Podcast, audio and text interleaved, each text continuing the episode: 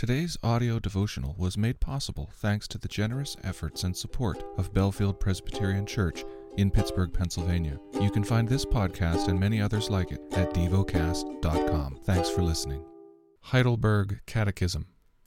Question 123 What does the second petition mean?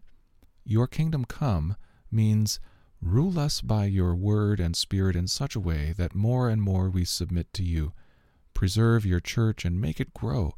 Destroy the devil's work. Destroy every force which revolts against you, and every conspiracy against your holy word. Do this until your kingdom fully comes, when you will be all in all. The lesson is from the book of 1 Peter. 1 Peter chapter 2. So put away all malice and all deceit and hypocrisy and envy and all slander like newborn animals, long for the pure spiritual milk, that by it you may grow up into salvation, if indeed you have tasted that the Lord is good. As you come to him, a living stone rejected by men, but in the sight of God chosen and precious, you yourselves, like living stones, are being built up as a spiritual house, to be a holy priesthood to offer spiritual sacrifices acceptable to God through Jesus Christ.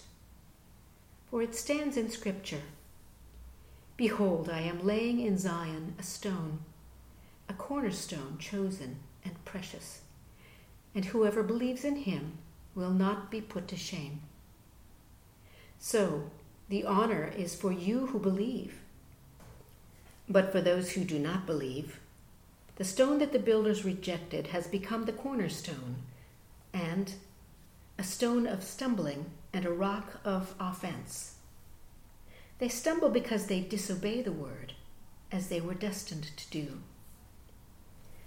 But you are a chosen race, a royal priesthood, a holy nation, a people for his own possession, that you may proclaim the excellencies of him who called you out of darkness into his marvelous light. Once you were not a people, but now you are God's people. Once you had not received mercy, but now you have received mercy. Beloved, I urge you as sojourners and exiles to abstain from the passions of the flesh, which wage war against your soul. Keep your conduct among the Gentiles honorable, so that when they speak against you as evildoers, they may see your good deeds and glorify God on the day of visitation. Be subject for the Lord's sake to every human institution, whether it be to the emperor as supreme, or to governors as sent by him to punish those who do evil and to praise those who do good. For this is the will of God, that by doing good you should put to silence the ignorance of foolish people. Live as people who are free, not using your freedom as a cover up for evil, but living as servants of God. Honor everyone. Love the brotherhood. Fear God. Honor the emperor. Servants, be subject to your masters with all respect, not only to the good and gentle, but also to the unjust. For this is a gracious thing when, mindful of God, one endures sorrows while suffering unjustly. For what credit is it if, when you sin and are beaten for it, you endure? But if when you do good and suffer for it, you endure, this is a gracious thing in the sight of God.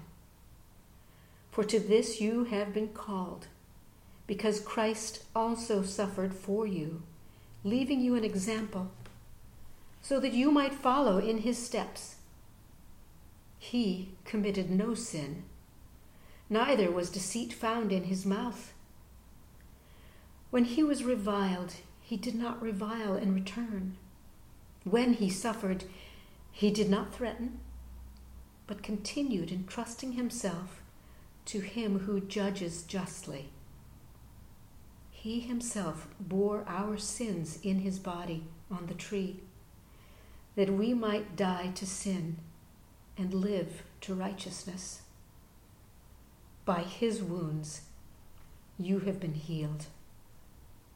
For you were straying like sheep, but have now returned to the shepherd and overseer of your souls. Meditate and dwell on what you're paying attention to in God's Word. How has it connected with your heart or mind?